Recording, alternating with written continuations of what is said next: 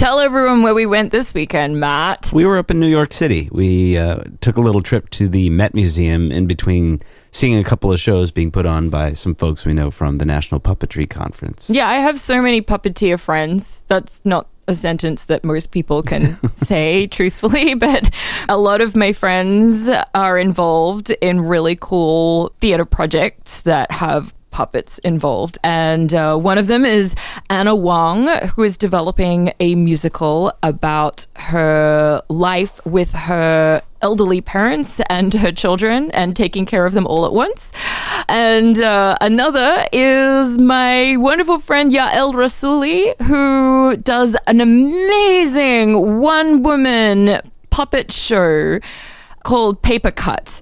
And it's called that because most of the puppets are, in fact, cut out pieces of paper. It is incredible. And if you ever get the chance to see this show, you should totally see it. It's like won a ton of awards, but that doesn't mean anything. It's just amazing. One of those shows was at lunchtime, and one was after dinner. And in between, We walked 50 blocks during the St. Patrick's Day parade, uh, for better or for worse. Mm-hmm. yeah, surrounded by people in glittery green things, drunk and screaming about being Irish. It was it was at least a nice enough day out, and we cut through Central Park. We got there exhausted, thinking that maybe it was cheaper than it was. It's not. Um, we're like, okay, we've got maybe an hour. We have an hour tops to look at what we want to look at.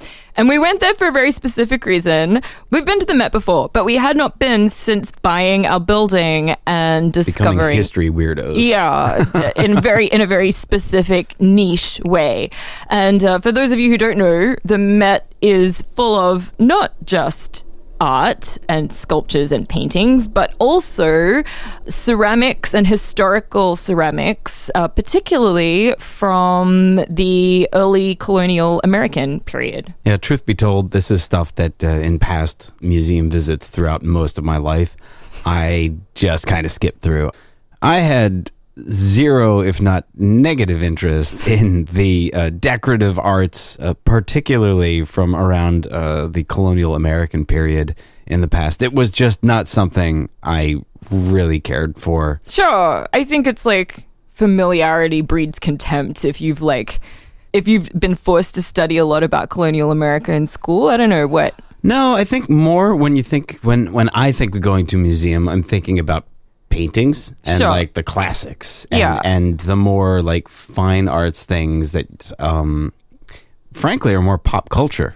Maybe Quite honestly. I guess I was like I would be interested in ancient pots. Pots Oh, yeah, from yeah. ancient Egypt or whatever. And then when it came to pots from 250 years ago, it's like, eh, whatever. That doesn't seem interesting, right? Right, like right now I'm super stoked about these wine bottles that are like terrible little wine bottles made in the late 1700s. Um but- Because I own them. yeah. Because- and meanwhile, at the Met, I'm sure we walked clear past these things that were, you know, blown in the first century AD Right. in, in Rome that have like signatures on them, like amazing glassware. Right. Uh, and I was just like, all right, take me to the colonial American stuff. Right, right. No, screw that stuff that's like 3,000 years old. I'm really interested in the stuff that's less than 300 years old. But, but that's who we've become. We've gone from people who absolutely don't care about this stuff to people who are the most insufferable visitors to a museum who beeline for something and then stand around talking about it and cracking jokes about how ours are better and, uh, and acting like, um, like we're experts which um I guess compared to who we were before, we're experts, but uh there are definitely people who know a lot more than we do. Yes, we're at best Google experts. We're, we're friends with experts. yeah, yeah. Yes, we, we, we know very good folks in, in the likes of uh, Debbie Miller and Rob Hunter, Right. Who who do the real work. Oh, we haven't introduced Debbie yet, but we will in, an, in a future episode. Trust Yeah. us. Okay. so that was super fun um, going to that museum because we saw two pieces of Bonnin and Morris pottery that we had not seen before, or at the very least had just walked past before and not paid any attention to. uh, and we'll post pictures of those. Uh, they're like really nice pieces of Bonnin and Morris, not like the uh, the sort of more working class Bonnin and Morris that we found in our privy. Uh, we'll post pictures of those on social media so you can see what they looked like. But also, I was really interested in seeing what else the Met had on offer from this period. And I was delighted to see on their website that a lot of the early American objects were housed in a gallery called 774. So we spent like 45 minutes trying to find gallery 774 because kind of stupidly we didn't grab a map at the door. And i figured oh no worries we'll just ask the guides the, the guards and whatever. We'll just ask them when we get to the wing. That turned out to be a roll of the dice that we uh, failed our saving throw on because when we did ask somebody, she actually approached us and asked if we needed help finding something, and she had no idea uh, where to point us. yeah we were like where's gallery 774 She and looked- just it was like we they- weren't speaking her language. and I was like, "Do you see the number next to this door? That's the that's gallery, the gallery number." number. And she's like, oh, um, well, can you tell me what object you're looking for? And we're like, no, we're not looking for a specific object. We're looking for like a bunch of. okay, we'll we'll just wander until we find it. So it took a long time to find this gallery, but then when we finally did. It is now officially, I think, my favorite room at the Met. It is not really well displayed, like most of the galleries in the Met are, and very sort of spaced out and prettily displayed. It's basically like if you go to the library and you go into the stacks and you've got these sort of narrow pathways between bookshelves, it's like that, but instead of bookshelves, they are glass cabinets. And on either side, they're just packed with various objects um, kind of organized according to theme, but also a little bit haphazardly displayed on either side. Yeah, it's like warehouse shelving but made out of glass. It reminded me of the Egyptian Museum when we were in Cairo a few years ago because Except climate control. except climate controlled and and you weren't allowed to touch anything. uh, well, and it was enforced. There are signs up in English and French in that Egyptian Antiquities Museum that said, please don't touch. And they were all rubbed off by touching. Right, everyone was touching everything. It was kind of distressing. Anyway, I guess we should get on with the story that we're telling, right? Yeah, I think a good way to segue into that is to talk about one of the things that we originally went to the Met to go see.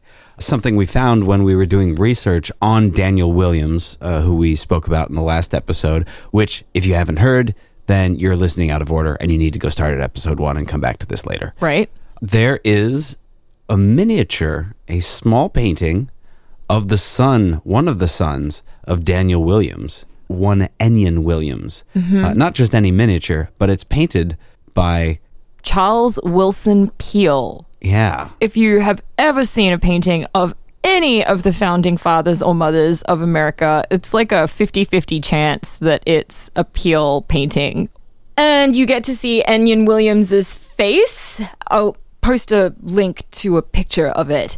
But I fed his face through the Pop Sugar twinning website so that I could site. yeah so i could tell you which celebrities he looks the most like and uh, he has a 73% match with frankie muniz from malcolm in the middle and also a 30% match with Kurt Metzger, who's a very unsavory comic that nobody likes, and a 28% match with Jeff Bezos. So if you can imagine a cross between Frankie Muniz, Kurt Metzger, and Jeff Bezos, but in a um, like a powdered wig, like a Mozart wig, and Revolutionary War uniform, then you have pictured young Ennion Williams, the son of Daniel Williams. So we were hoping to go to see the painting of the son of the guy who owned our building when we found all this stuff. But it turns out uh, that has been cycled out of display. Yeah.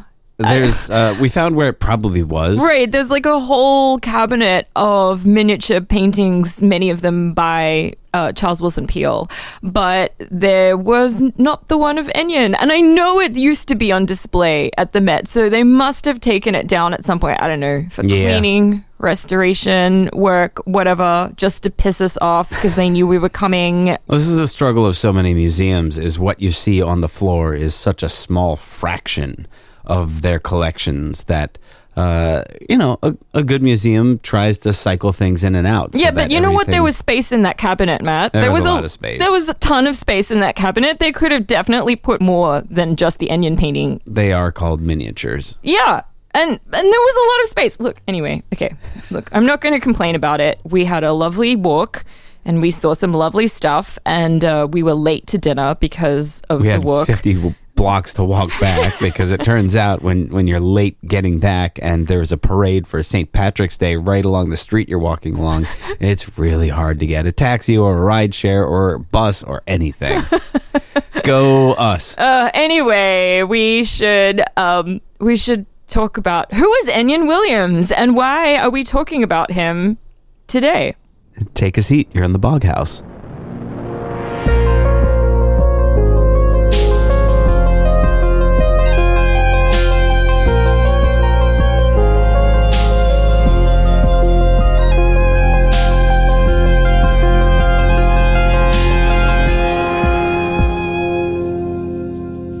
We left off with Daniel Williams purchasing our property in 1770, correct? Yeah, the sheriff's sale came up. Uh, good old Joe Redman uh, let his buddy know that uh, there was a, a, sweet property on the Delaware waterfront. That's our conjecture. We don't Yeah. know that that was actually the sequence of events, but we assume that Joe Redman at least said hi to Daniel at the auction.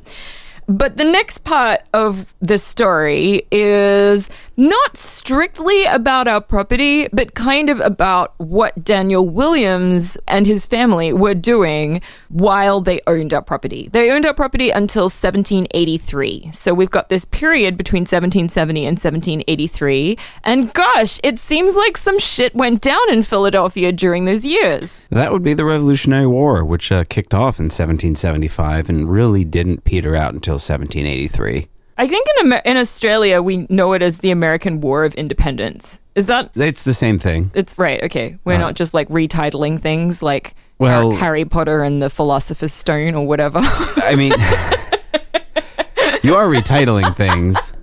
It's like uh, the, the Civil War versus the War of Northern Aggression.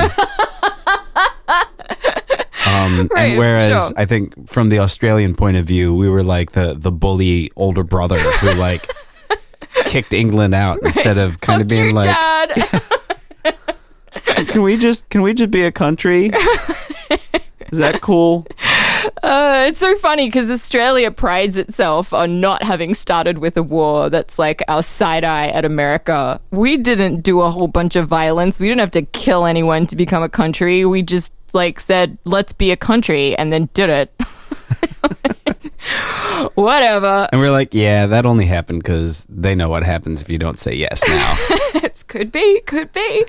we have to um, backtrack a little bit about this war business because Daniel Williams and his family, and actually a ton of people in Philadelphia, obviously, were Quakers. This is why we talked at length about Quakers and William Penn's establishment of Pennsylvania as a Quaker colony in the 1680s.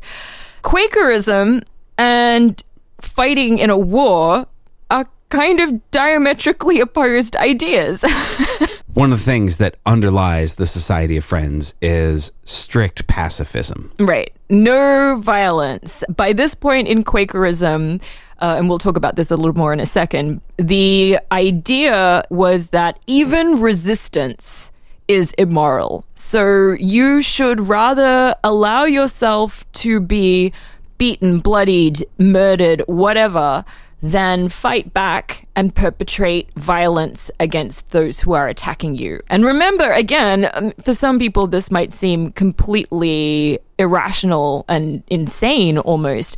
But remember that this philosophy was developed in the situation in England where things were just getting polarized and people were fighting back, and then that was creating more resentment and then horrific civil war for years and years and years. Yeah, so in the lead up to the Revolutionary War, the measures the Quakers supported as a means of resolving trade based conflicts, at least, between Britain and America, were diplomatic solutions such as boycotts.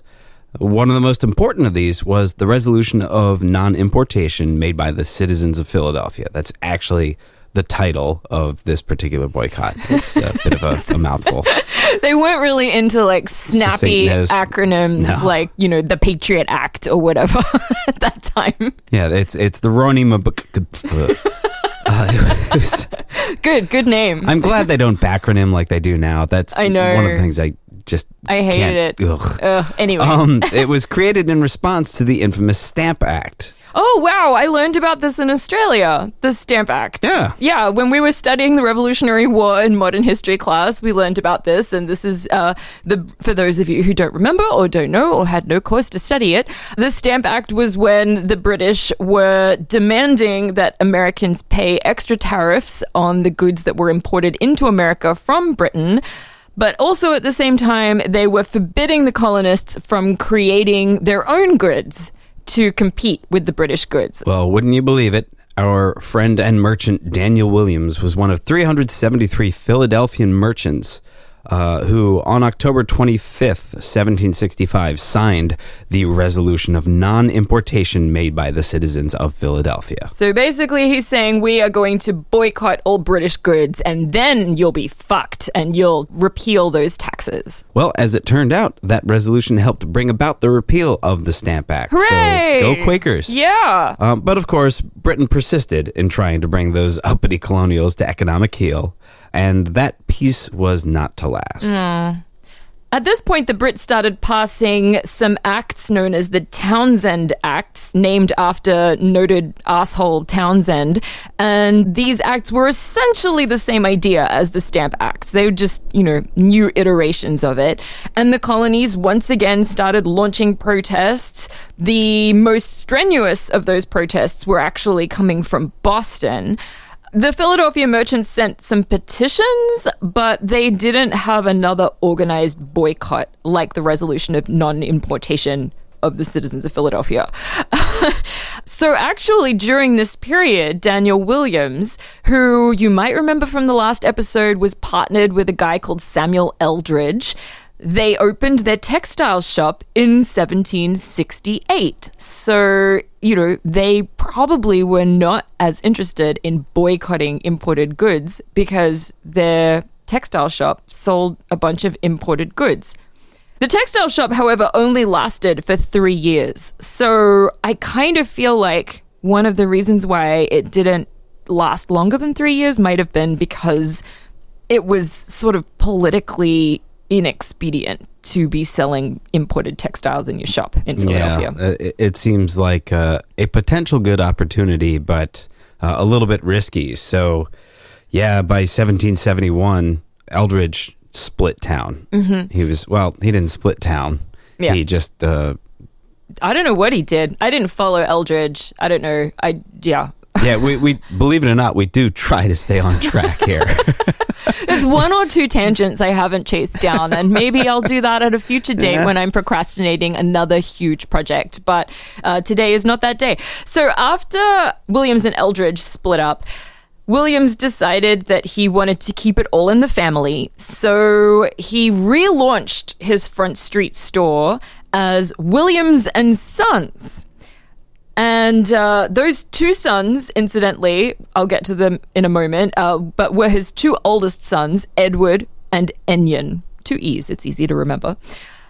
And for the next couple of years, they sold pretty much the same kinds of things as was sold in Williams and Eldridge, except that in all of the advertisements or advertisements, depending on your accent, that Williams and Sons placed in newspapers from 1771 through 1774. It says that they're importing things, it lists imported things from East India, Europe, Russia, and Ireland, but nothing from England or Britain. Uh, they have Scotch thread as well, but I'm not sure if Scotland maybe Scotland gets a pass because it's not England, you know. I mean, there is a huge Scotch independence thing as well. So, you know. That's that's a whole other tangent. right, right, right. Um, let's talk about the Sons from Williams and Sons because we actually have a surprising amount of information about at least one of these sons. First of all, I need to talk about this again because I know I mentioned this in the first episode about Daniel Williams, but this just blows my mind, and it's something that I think it's very difficult for modern audiences to imagine. I'm going to read out a list of all of Jane Williams's births. This is Daniel Williams's wife, right? So they got married in 1746, and they get right to it because in 1747 they have their first child, Mary Williams, named after Jane's grandmother. And then the next year they have twins, which is awesome Jane and Daniel. That's kind of weird because they named the twins after themselves. That's weird. I, I know a family like that. oh, okay. Um, so, but then what happens? Right. Mary, Jane, and Daniel, these three bouncing babies. And then in 1749, all three of them die. So Mary is two, and Jane and Daniel are one, and uh, they all die pretty much all at once, like within Right. a couple of months of each other. So you figure this is late 18th century. They don't even know what vaccines are. They could Mm-hmm. have just like caught the flu, they could have, yeah, and it just wiped out the family. Totally, totally could have been anything. We don't have a record of exactly why they died, but my God, there were a lot of things for babies to die of. There's a year gap after the deaths before they have their first child that survives into adulthood. This is Edward Williams, their oldest son. He was born in 1750 and he would live to be 60 years old, which is pretty good. That's a good run. Yeah. Then we have two years after that. So they're sort of spacing their children out a little more now. Two years after that, we have Ennion Williams. That's E N N I O N. It's a we did some research on this. It's a it's a traditional Welsh name. So Ennion Williams is a really Welsh combination. He was born in 1752 and he was the longest lived of the Williams children. He actually made it to 78 years old, which is fabulous. Two years after that, Sarah Williams, 1754. We don't have a death date, which I think means she died pretty much right away. 1756, two years after that, George Williams died the same year. A year after that, Mary Williams. Note, Mary, we've already heard of Mary. Their first child was named Mary. And uh, that was exactly 10 years before this Mary. She is their eighth child in 10 years, their eighth birth in 10 years. So they try again with the name Mary, 1757. She makes it to 1758, and then she dies. In 1758, they have another child, though, and it's a daughter, Deborah Williams. She also makes it all the way to adulthood. Yay! Hooray, a surviving girl. but she doesn't live for that long. She makes it to age 44. Right. So by that count, if I were Deborah, I'd have like five more years left. Yeah. They keep trying, though. So at this point, they have three living children. In 1760, two years after giving birth to Deborah, there's another baby, Hannah. Oh, it, about time we got to a Hannah because every Quaker family has to have a Hannah. Unfortunately, Hannah dies the next year, 1761. In 1762, another birth, this time a boy, Joseph Williams. And the year after that, another Daniel Williams. You remember one of the twins was a Daniel. Joseph and Daniel, two little baby boys.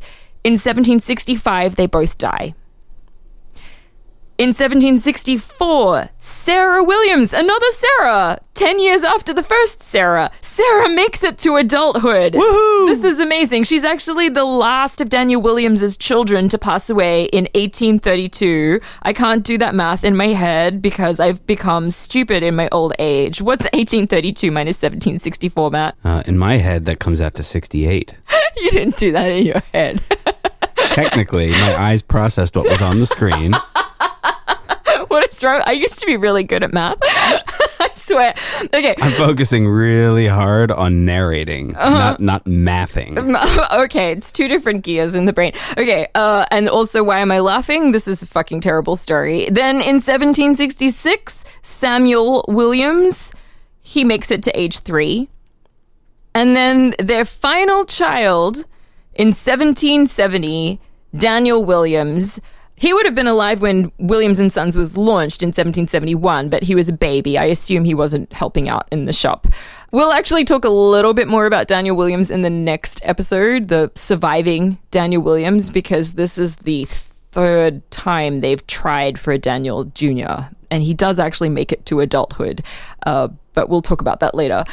So anyway, I read this list and That was that was pretty intense. it's Uh, uh, I mean, I'm laughing because it's because I can't process this any other way. It seems so absurd to have 10 children die by age 3 by the time you get to 1769. As I think I said in the last episode, you know, most people if they have one child un- sadly pass away in childhood, it is so devastating. And we as a society view that as something that is devastating enough that it's you're not expected to continue with your life without grieving first. But Daniel Williams, while this is going on, is not only going on with his life, but he's launching new businesses. yeah, I he's mean, growing his his empire. right. Uh, And he's he's dealing with partners coming and going. He's buying real estate. He's just carrying on because at this point he's been through so many of these. Right, and so it may, it raises this question in my head of whether everyone in the 1700s, because this is not an uncommon story. This is not like, oh no, freak family loses all their children. Like families were losing children left, right, and center, and it makes me think: was everyone walking around with massive PTSD in the 1700s because their children are dying? Another possibility is that people really didn't bond with their children when they were young to protect themselves. And I think there's something to that. I mean, if you look at the faces of children in paintings at the time, they're they're totally weirded out. Well, and also there's like the tradition of, you know, wet nurses mm-hmm, and, mm-hmm.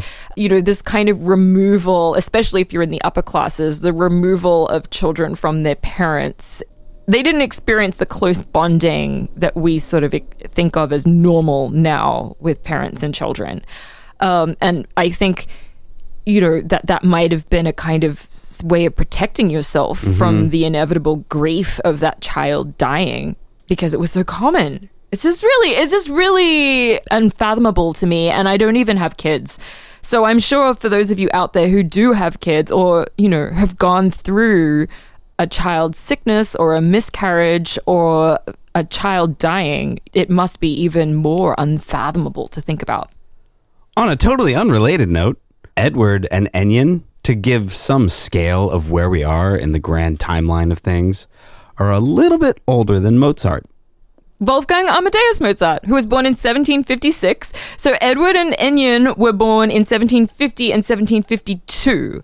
Actually, Mozart's sister, Nannerl, was born in 1751. So they're all kind of this They're age. contemporary. Yeah, which is it's so I don't know why that's really difficult for me to think about because I study music history and American Revolutionary history in two completely different contexts and it's really hard for me to imagine them in the, exactly the same world, but it was. Uh, let's get back to the the timeline associated with uh, why we're we're talking about all this stuff. Okay. War officially broke out in April 1775, and at that time, Edward and Ennion were 25 and 23. Prime fighting age, Yeah, right? ready to go, looking to punch some heads. um, they they enlisted in the Continental Army and began military training and exercises. But wait, Matt. I thought that Quakers weren't cool with people fighting in wars or being in a military. Much as it is today, Philadelphia was a small town back then, and the Arch Street Quakers found out during the Arch Street Quakers monthly meeting they took steps to address this particular issue. Uh, they sent several friends to, quote, labor further to convince them of the inconsistency of their conduct with our religious professions and principles. Oh, that sounds. Serious business. Yeah. Needless to say, this didn't really work, especially with these sort of hot headed, privileged young men who had eaten a lot of lead in their childhood and infancy and were really just maybe rebelling against dad a little bit. Maybe, except I think dad might have been very supportive of it as well. That's true. Like, That's true. I don't think that dad was sort of, you know, wanting to disown them for joining the army. I think he probably would have been interested in the American Revolutionary cause. In he had his ways. own Quaker issues. Yeah. But uh, yeah, anyway, Ennion was already off and away. And we know that because he's actually one of the few Revolutionary War soldiers that kept a journal that has survived to this day. This is amazing that we have not one, but two journals from the 1700s of people associated with this property. I mean, the chances of that are so slim. Yeah, it's ridiculous. It's kind of incredible. So, we talked a couple of episodes about Benjamin Mifflin's journal as he headed down the Delaware and complained about everything along the way. and now we have not Daniel Williams's journal, but his son's journal. And it's actually, it really tells you a lot about what it was like to be a Revolutionary War officer. Yeah, you have all these sort of generic ideas about what it was like being in the war, but this guy is just writing down his day to day adventures or boring parts, even. Right. And he's writing down lists of the people he meets, and you can kind of glean his priorities through what he chooses to write down. Mm-hmm. We're going to read you some of Mr. Ennion Williams, age 23's journal as he travels up to Boston in October of 1775. This is after the Battle of Bunker Hill, which we're not going to go into, but you can totally look at the wiki page if you want to find out what happened there. That had happened a little earlier, a couple of months earlier. The British were occupying that part of Boston. The British had taken Bunker Hill, but the American Revolutionary soldiers were looking to fight back or at least hold their ground against the British in Boston. And Ennion went up that way to lend his support and hopefully fight and maybe kill some Brits. On October the 4th, 1775, he sets off from Philadelphia, and his older brother Edward accompanied him all the way to Trenton, New Jersey. They're riding horses, and it takes a really long time to get anywhere when you're riding a horse north to Boston from Philadelphia. So, whereas now you can kind of drive there in one day, this is not the case for Ennion. The first day, hours. yeah, it's right. It's crazy. So, like the first day, he goes to Trenton, and uh, then he writes in his journal. I took leave of my dear brother as if it was the last time we should meet again in this world. It's Aw. very dramatic. um, I mean, it was a crazy time. At the same time, I requested him to respect a certain young lady as the particular object of his brother's attention, and to my parents, brothers, and sisters. Oh, so he's got a girlfriend in Philly that he's leaving behind. the Wait, wartime girl. yeah, he doesn't name her. He, I guess it's a secret. Maybe it was a scandal. Mm. Maybe she was married. I'm kidding. okay. Uh. Anyway, eight days later, eight full days of travel later, Ennion arrives in Massachusetts. It says he arrives safe this evening at Worcester, which he spells W O O S T E R. That's okay. He's just hooked on phonics, right? I, I don't imagine they had big green highway signs at that point. Probably not. He describes Worcester as a small town rendered by the trade of the several stores quite lively. And also, uh, on this day, he writes a very funny recollection of what the people in Connecticut are like, which I really enjoy. I have a lot of friends in Connecticut now because the puppetry conference is in Connecticut. So I hope that they're listening and they will enjoy this description of Connecticut people. The Connecticut men are lusty and stout in general, and seem determined to turn out on any alarm to support their liberties. The people, I believe, are very kind and hospitable, and no doubt very happy in Connecticut, as each one has a garden and orchard with a frame house. The peasants are inquisitive yet kind. An instance, the other day, as Mr. Henry and myself were passing some sour apples that hung over the road, the good farmer's wife at a distance called out to us that there were some better apples and directly sent her little child with its apron full of very good fruit and seemed happy in having this opportunity of kindness. I think that's pretty cute. Connecticut peasants, they'll give you the sweetest apples. that should be the uh, the slogan on the State license. motto. Yeah, absolutely. Connecticut peasants will give you the sweetest apples. Oh, although it's interesting to me that he refers to them as peasants, and Yeah. uh, this is A um, little bit of a class indicator there. yeah, because Ennion Williams was rich, and he was from a rich family. Yeah, like we've doubt. already established, Daniel Williams had like fucking tons of money and was hobnobbing with the you know the equivalent of the one percenters in Philadelphia, the all the famous people uh, that you think of when you think of founding fathers in Philadelphia. Still happy to take free tasty apples from the quote peasants. from the inquisitive peasants. Yeah. uh, when Ennion reached Connecticut, he met up with his friend. Jonathan Mifflin. A hey, Mifflin. A Mifflin. Oh my god, this is like all the owners. it's like oh, rich people hang out. Yeah, Jonathan Mifflin was the son of Major General Thomas Mifflin, the one that Mifflin County is named after, and who was the second cousin of Benjamin Mifflin, who was the guy who owned our property from 1745 to 1760. So that means that Jonathan Mifflin is Benjamin Mifflin's second cousin once removed. So Ennion Williams and Jonathan Mifflin knew each other because they were both extremely rich Quaker family connected. And when Ennion arrived in Boston with Jonathan Mifflin, son of Thomas Mifflin, he was invited to stay in Major Thomas Mifflin's quarters. And he wrote often of his interactions with Major and Mrs. Mifflin. So just hobnobbing with the most important people in town at that point. Oh, except for on the 15th of October, he met George Washington for the first time. I mean, And, the most important people in town are just one level you get to. right. And then you meet like the most George important person in the entire fucking colony at this point. um, and then there's this adorable little conversation which he reports in his journal. Sunday the 15th, we had the honor of being introduced by Colonel Reed to His Excellency General Washington, who thinks it very extraordinary that as the colonies voted the opposition general, that some of the provinces should supply the king's ships with provisions when here there is war in its full force and all seizures made that possible can be. So he's saying that he George Washington is pissed that colonies are supplying the British when he thought those colonies were supposed to be fucking revolutionary. So he's having political conversations with George Washington, this 23 year old kid who rode up from Philadelphia to fight. I mean, that's, you know, he seems like slightly starstruck by this interaction. But then in the next sentence, he says, accepted of an invitation from Major Mifflin to dine at Jamaica in Miss Tyler's. Jamaica Plain being uh, somewhere, I think, south of Boston. Um, and Miss Tyler's being some nice hostess Yeah. who was providing food. Okay. at Jamaica, I was introduced to Miss Broadstreet. One word. And then he doesn't say anything more about that. He just wanted to like write down, I met a girl.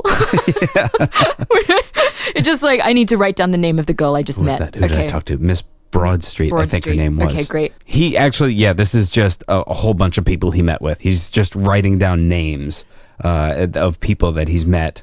Hopefully important people. It's so funny to me because okay, we're right now in the middle of this college scandal where rich people are paying their uh, for their kids to get accepted to colleges where they shouldn't really be, and it's like the rich have these networks of other rich people that they all meet and befriend, and it's kind of like you know this is a very old idea.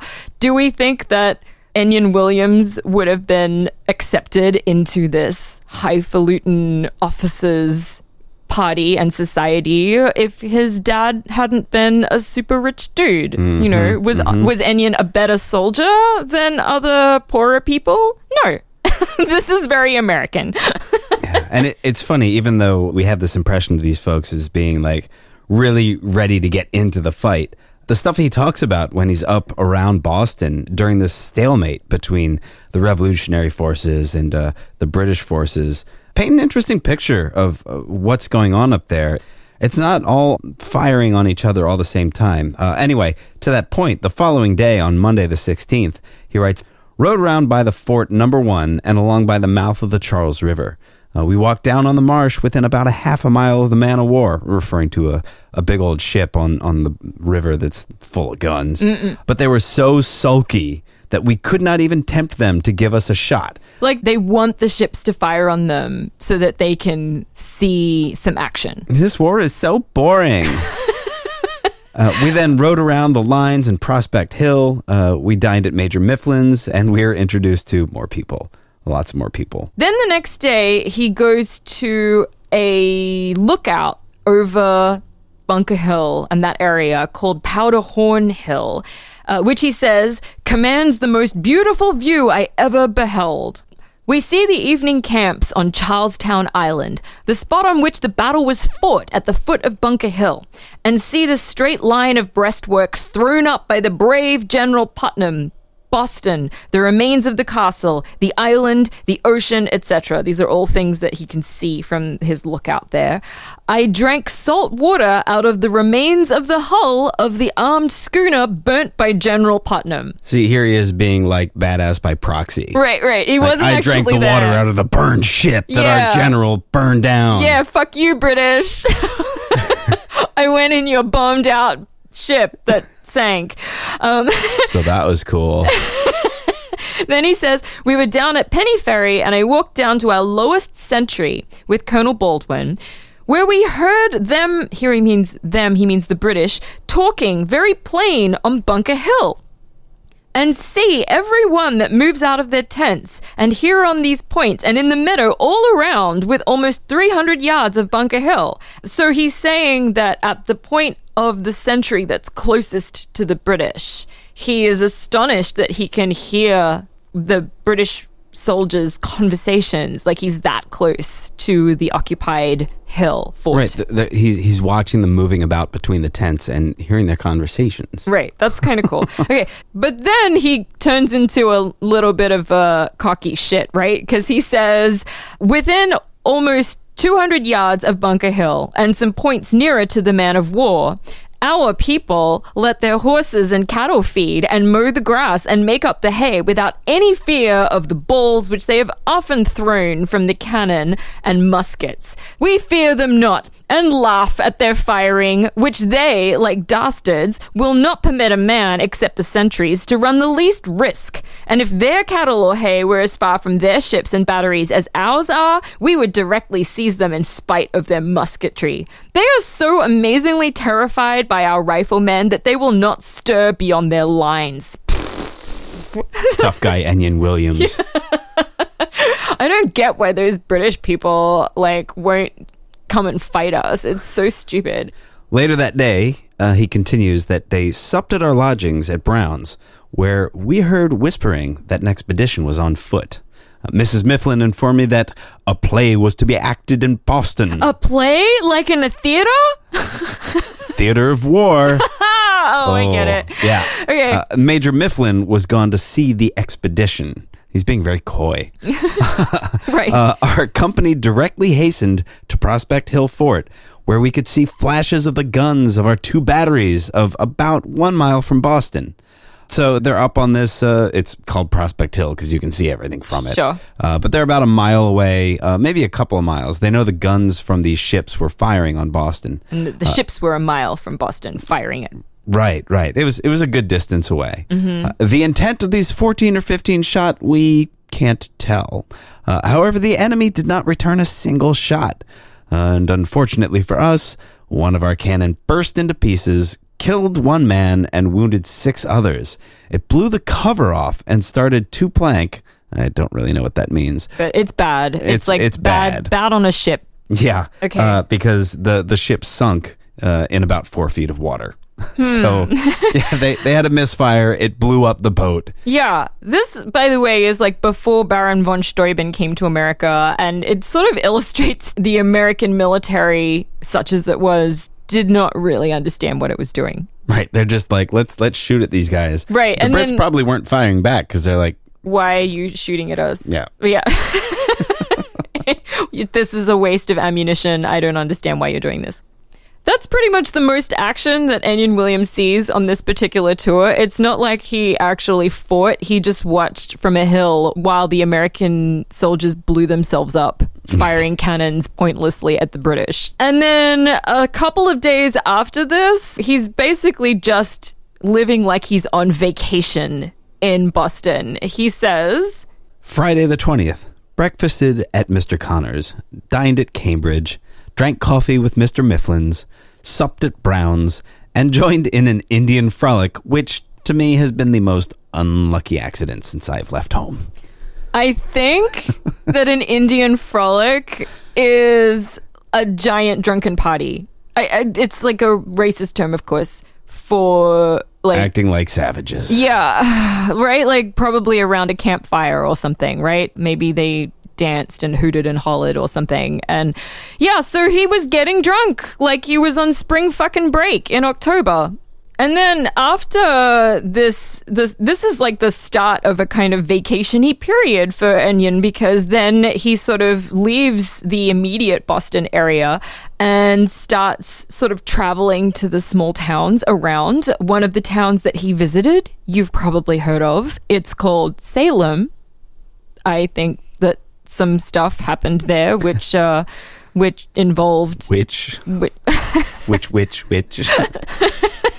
uh, in that would be in the 1600s, right? yeah, that would have been in the late 1690s. So, right. So we're like a, nearly a hundred years away from that particular episode. yeah. And his description of Salem is actually kind of lovely. He says, There are many beautiful houses here, several delightful streets more resembling Philadelphia than any I've seen in New England. Take Philadelphia. that, Boston.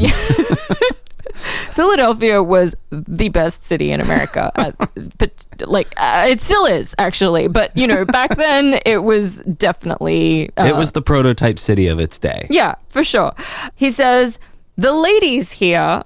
Gosh, Ennion, he's always interested in the ladies. The ladies here are handsome and genteelly dressed, and the practice is for them to spend their leisure moments in their first story. And they are so pleased to see gentlemen from the southward that the windows were filled with women, girls, and children. And we were entertained very highly by viewing the great variety of faces, and their entertainment seemed equal to ours, so that we were smiling, then laughing, then smiling, and so on alternately for hours. Such is the custom amongst even the genteel young ladies, as well as others, that they will look at you with a pleasing countenance, and if your admiration excites a smile, they will answer it, and if you should speak, they will familiarly answer you. This behavior of ladies, we knew were modest and virtuous, appeared to us extraordinary and for a short time very amusing. On Sunday evening, we walked the streets which were filled with girls, and a greater number them, of them than I have ever seen walking in Philadelphia.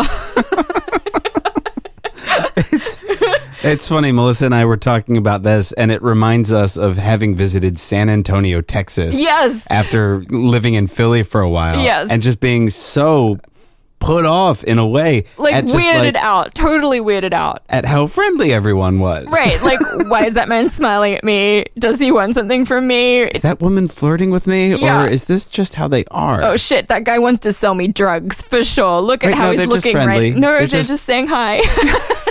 Walking through a neighborhood and strangers are waving and saying hello.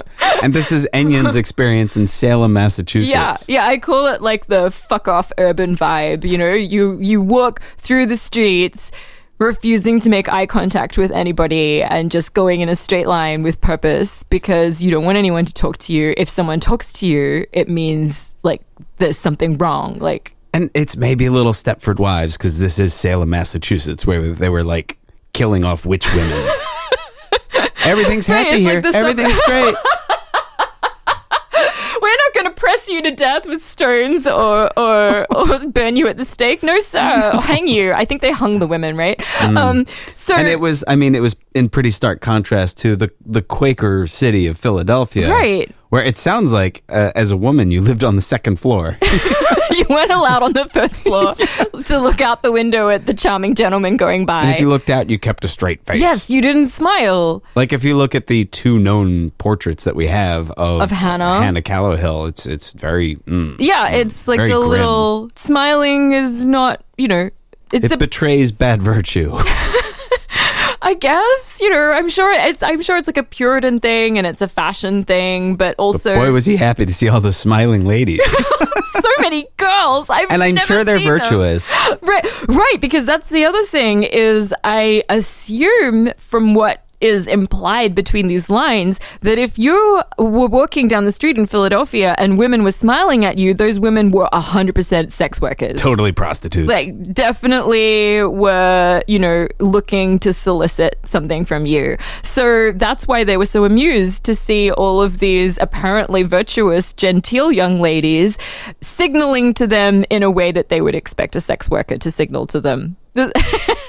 Can't wait to visit Salem, Melissa. I can't wait to visit Salem either, actually. Actually, I really do want to visit Salem one of these days. But uh, yeah, also because it's full of smiling women. uh, and one more story from Ennion's journal before we keep going, we get back to him. The story of a small town a little further north of Boston. This is Marblehead. We passed on over a stony road to Marblehead, which is a dirty, disagreeable place. At present, they are here in great distress, as the town is built amongst rocks and stones where there is no land to cultivate. Marblehead and the people in general are fishermen or concerned in that way, which uh, source of support is now at an end. Uh, I'm I'm just going with how he wrote it, folks. No, no, no. That makes that makes grammatical sense for the time. He's saying he's saying that most of the people in the town are fishermen or related to the fishing industry, and uh, that source of support, that source of income, is now at an end. So the either there are no fish left in the sea, or they can't fish because there's a They fucking can't war fish because going there's on. a, a man of war and the, the British fleet are potentially about. right. Many of the men are in the army, and uh, the rest are out of employ. And almost every house swarms with children of these hardy, temperate men. The situation is miserable. The streets and roads are filled with poor little boys and girls who are forced to beg of all they see. The women are lazy and, of consequence, dirty creatures. Jesus. okay, it's because they're lazy. I get it. Yeah, yeah. Fucking rich. Lazy fuck. women. Okay, keep going. dirty, lazy women. One remarkable object of charity here was a little boy whose left arm was shriveled up and dead, and his legs were contracted and folded up like a tailor's. like crisscross applesauce or cross-legged. Like that's how a tailor sits to sew. I gotcha. Uh, and of no strength. This emaciated creature would move in an odd manner with the assistance of his right hand into the middle of the road before your horse, and would beg in a most moving manner, and you must give him something or drive over him. I do not ever want to see such another place. wow. We looked this up, and around about that time, there were about 400 widows and 800 orphaned children swarming around this town, which is a lot Yeah. of people who who were just destitute with no way to support themselves. Yeah, a lot of the men, uh, I think, just left town. They joined the military, and I, I believe we were reading that this was kind of the start of the American Navy, actually. Because they were so good at ships. Right. In, in fact, the folks who helped Washington cross the Delaware were from Marblehead. Right. Great at ships, not so great at like help- at life. being right at helping their fucking families survive. Yeah. Okay, Jesus. And also just the image of that Mm. poor disabled boy begging in the middle of the street. It makes me think of stories I've heard of beggars on the streets of India. And we, saw some stuff like that in Egypt, That's true. you know, in, in some of the, the, the areas around Giza. Right. Um, you know, we, we read that this might be a thing, but it was really limited in our experience, mostly around the heavy tourist places. Right. We, by 1700 standards, are extremely rich. And, you know, it's this weird, right? Like, what can you do when there are hundreds of poor people in a situation and you're noticing how they're trying to survive? And it's a picture you don't hear about in the colonies. Right, like, you know, all the hardship was in the 1600s, mm-hmm, right? You, mm-hmm. you had people who were starving back then, But generally, the narrative that you hear by the late 1700s is we've got, you know, these booming merchant towns. yeah. And like everybody's, you know, doing really well. So it's a stark contrast to hear this town that's in, you know, third world conditions. Nobody has a job. They're orphans and uh, widows, and everything's terrible except uh, the buildings. yeah, the buildings were pretty nice because they used to be in a better way, Yeah. but the war sort of devastated this town. The journal ends a couple of days after this entry on the 25th of October in 1775, but that was not the end of Ennion Williams's journey through the Revolutionary War. He w- uh, eventually achieved the rank of major in the Continental Army by 1776.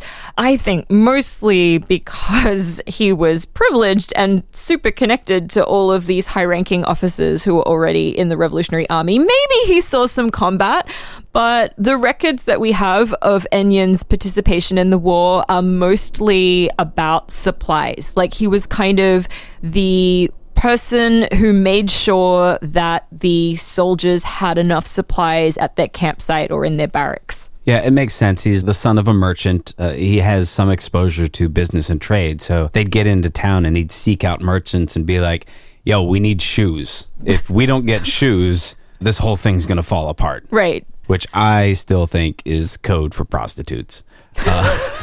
What? I, I grew up this? near Hanover, Pennsylvania, and the, growing up, you heard this story about how when the Continental Army came through Hanover, they stopped in town and got shoes because Hanover shoes is like a big thing. But as you go down like the big streets in Hanover, there are these beautiful, beautiful buildings.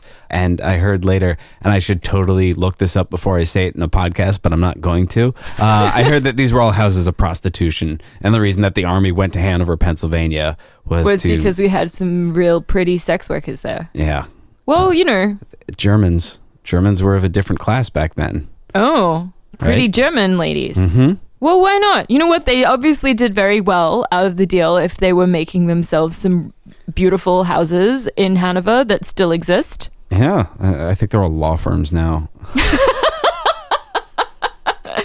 Oh, I could make so many jokes. Okay. you can just imagine them all, though. I don't think I need to say them out loud. Um, so, um, I'm not 100% sure what Edward Williams's involvement in the Revolutionary War was at this stage. So, if we're thinking 1775, 1776, there's no record of him going on a tour the same way that Ennion did. However, I have to assume that he also fought or at least joined the military at this stage because in January 1776, at the Arch Street Quakers monthly meeting, there was a testimony which was recorded in the meeting minutes. It says, Edward Williams and Ennion Williams of this city, having been educated in religious profession with us, the people called Quakers, but contrary to our religious principles, have in this time of commotion associated with others in training to learn the warlike exercises, for which it became our concern to treat with each of them. But our labors of love not prevailing, and they still appearing unconvinced of the rectitude of our peaceable testimony against war, we think it incumbent on us to declare that by their deviation herein, they have excluded themselves from being members of our religious society, until from a just sense of their outgoing, they shall condemn the same to the satisfaction of this meeting which that each of them may be enabled to do through the assistance of divine grace, is our desire for them. Uh, you might remember that just before Ennion left on his journey northward, the Quakers were saying that, you know, they have to stop being in the war. And a few months later, when they clearly have no intention of stopping their military exercises and joining the army and fighting the British, the Quakers say, all right, we're going to kick you out of the church. And they did. But of course, at the end of this little proclamation, they do give them a way of rejoining the church. And they make that very clear this path. You know, you just have to come back to the church and say that you condemn your past behavior. And uh, we hope that you'll do that at some point and we'll let you back in. Disowned at the same time as Edward and Ennion were several other arch street Quakers who chose to serve in the Revolutionary War.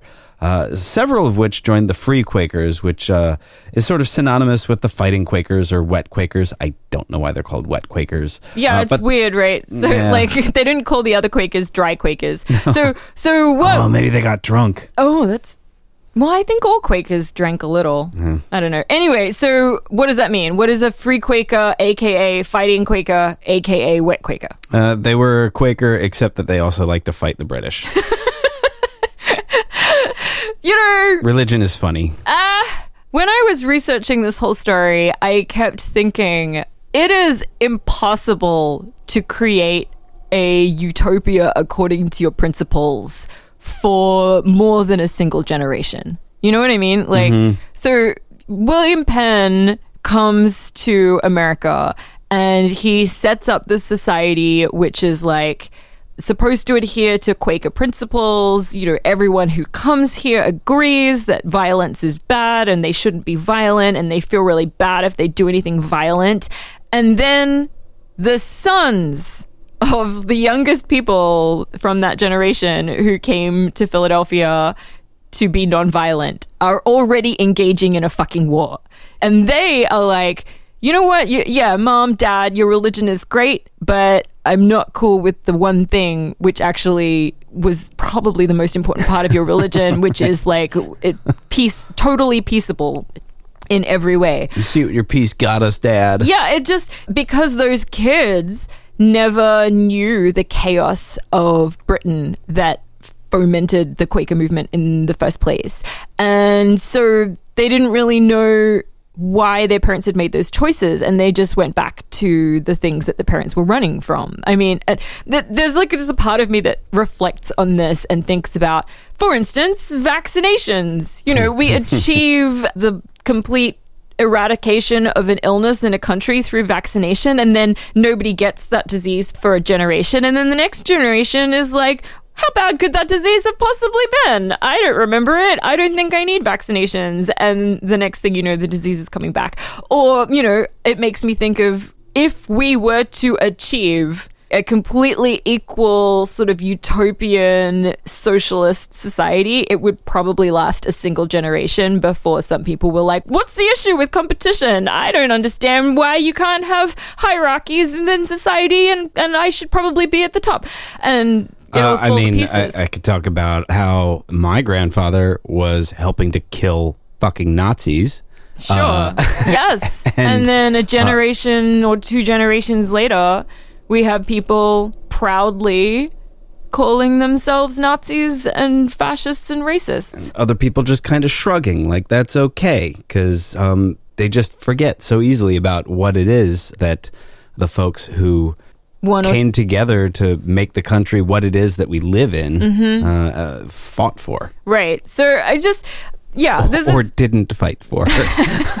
or fought for by In the Quaker sense. Yeah, they were fighting against fighting by refusing to fight. Uh-huh. It's just something that is like a meditation on human nature, I think, which might be um, interesting for us to think on in this moment in history.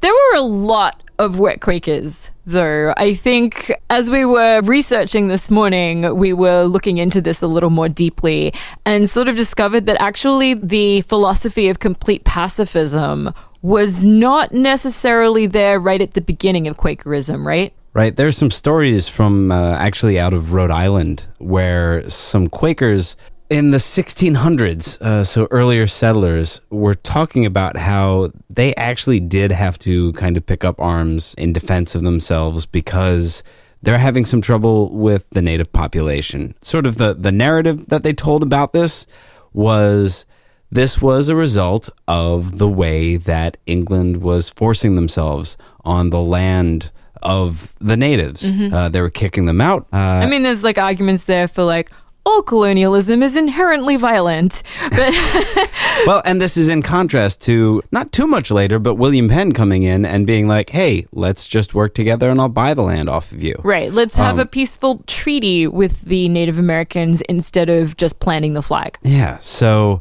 in this area, they sort of handwave around the idea that, well, just because we're taking up arms doesn't mean we're necessarily using them, but it would be irresponsible um, to not at least put on a show of force given what's been going on around us. Right. And it's not my fault. Uh, I'm here on my own agenda, but this is England's colony. Right. And it's not, I. it's not a Quaker colony specifically. It's just Quakers in amongst the British. yes. Yeah. And also, I think at this point in the 1600s, Quakerism was so new that the whole complete nonviolence, even if someone is hacking your arm off, idea was almost too radical for those early Quakers. And then as the religion became uh, more mature and more supported by numbers, they kind of started taking this more radical position of no resistance, even. Um, however, the Rhode Island Quakers who had already kind of established that their philosophy of Quakerism included being able to defend yourself. Totally had this reputation amongst the rest of the Quaker community on the east coast of America as already being like fighting wet Quakers. so there's this very funny story, which I kind of love. I don't know if it's true because it's from one of these terrible 19th century histories. 19th century history is nonsense. uh, in in just to interject, when we were doing a little bit of pre-research today, Oh my God. we found something written in the 19th century. Uh, actually, something written in the 20th century, reflecting on something written in the 19th century that seemed to claim that Ennion Williams was a quote half breed, Yeah. and that Daniel Williams was a quote squaw man. who had married a Native American woman. It's absolute bullshit. We looked at Jane Oldman's genealogy and it just goes straight back to England. But somebody in the 1940s made the mistake of using 19th century history Mm-hmm. to, to make a point. Anyway, Anyway, anyway, so uh, this one has nothing to do with any of the Williamses or anything. It just is a story about Rhode Island Quakers that I love. When the British Army had possession of Philadelphia, a committee of three of the leading men of the Society of Friends had permission to go to the headquarters of General Washington. This would have been in Valley Forge because when the British Army occupied Philadelphia, Washington's army was out in Valley Forge being trained on how not to shit where they eat by Baron von Steuben. So, where was I? They went to the headquarters of General Washington relative to some matters of inconvenience of some of their brethren within Washington's command. The general listened to them with his usual courtesy and wisdom, but could not determine the business till the next day. In the meantime, he told them he would put them under the protection of an officer of their own society, and thereupon sent for General Nathaniel Greene, who, incidentally, I think was important enough to also get his portrait painted by either Charles Willson Peale or Trumbull, I can't remember which one. Mm-hmm. And when he arrived in full uniform, he introduced the friends to each other. After a little silence, friend James Pemberton turned slowly to General Greene and said, Dost thou profess to be one of our persuasion? Oh, yes, said the general. I was so educated. The committee looked at each other, and upon the general's sword, when one of them said, May I ask, General Greene, what part of our land thou wast born and brought up in? Oh, yes, yes, replied Greene. I'm from Rhode Island. Oh ho! Oh, rejoined more than one oh. of them. Yes, yes, a Rhode Island Quaker. Yes, friend Greene, we are satisfied with thy explanation and will accept of thy kind offer. Greene betrayed a momentary flush of disconcertion, at which it was said Washington's countenance half smiled at the Rhode Island Quaker. I love this story so much. He like made Washington smirk. and uh, it's probably not true. They probably made it up in the 19th century. Who knows? just to round this all out, let's skip ahead and follow the story of Ennion Williams through. Uh, so we're now in 1817, more than 20 years after the death of his father Daniel, and 42 years after he was disunited. Uh, surprisingly applied to rejoin the Society of Friends by repenting his involvement in the war. There is a beautiful letter which is preserved because the Quakers kept everything and wrote everything down. And it's in this gorgeous handwriting. I assume Ennion Williams wrote it himself. And this is the letter in full. To the monthly meeting of Friends of Philadelphia. In the year 1776, I excluded myself from the membership of the Society of Friends by training in the militia for the purpose of war.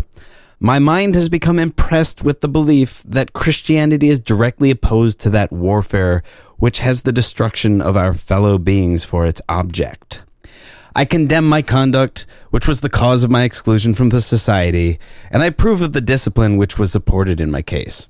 Believing now that my mind is fully sensible of the peaceable principles of Christianity and of my intention to conform thereunto, as well as of the consistency of the discipline of the Society of Friends therewith, I therefore feel a desire to become reunited to the meeting and to be in full membership with the Society of Friends. Ennion Williams, 11th month, 6th day, 1817. So there we go. He condemns his conduct. He regrets having fought in the war. I sort of wonder if he did regret it because I don't know. Did he just want to rejoin the church? It's it's a weird thing, right? It's like how do you know that someone is being? It's not uncommon even today for people who, as they get older, fall back into some of the communities that they had left in their youth. That's true. Yeah. Well, the Quakers did vet his intentions to some degree. They took a couple of months after this letter was presented to them and sent friends over to his house to talk with him and make sure that he was 100% genuine in his contrition and ready to join the friends again. And a couple of months later, in early 1818, he was accepted back into the friends. But then, when he was 75 years old, right? So this would have been in 1827.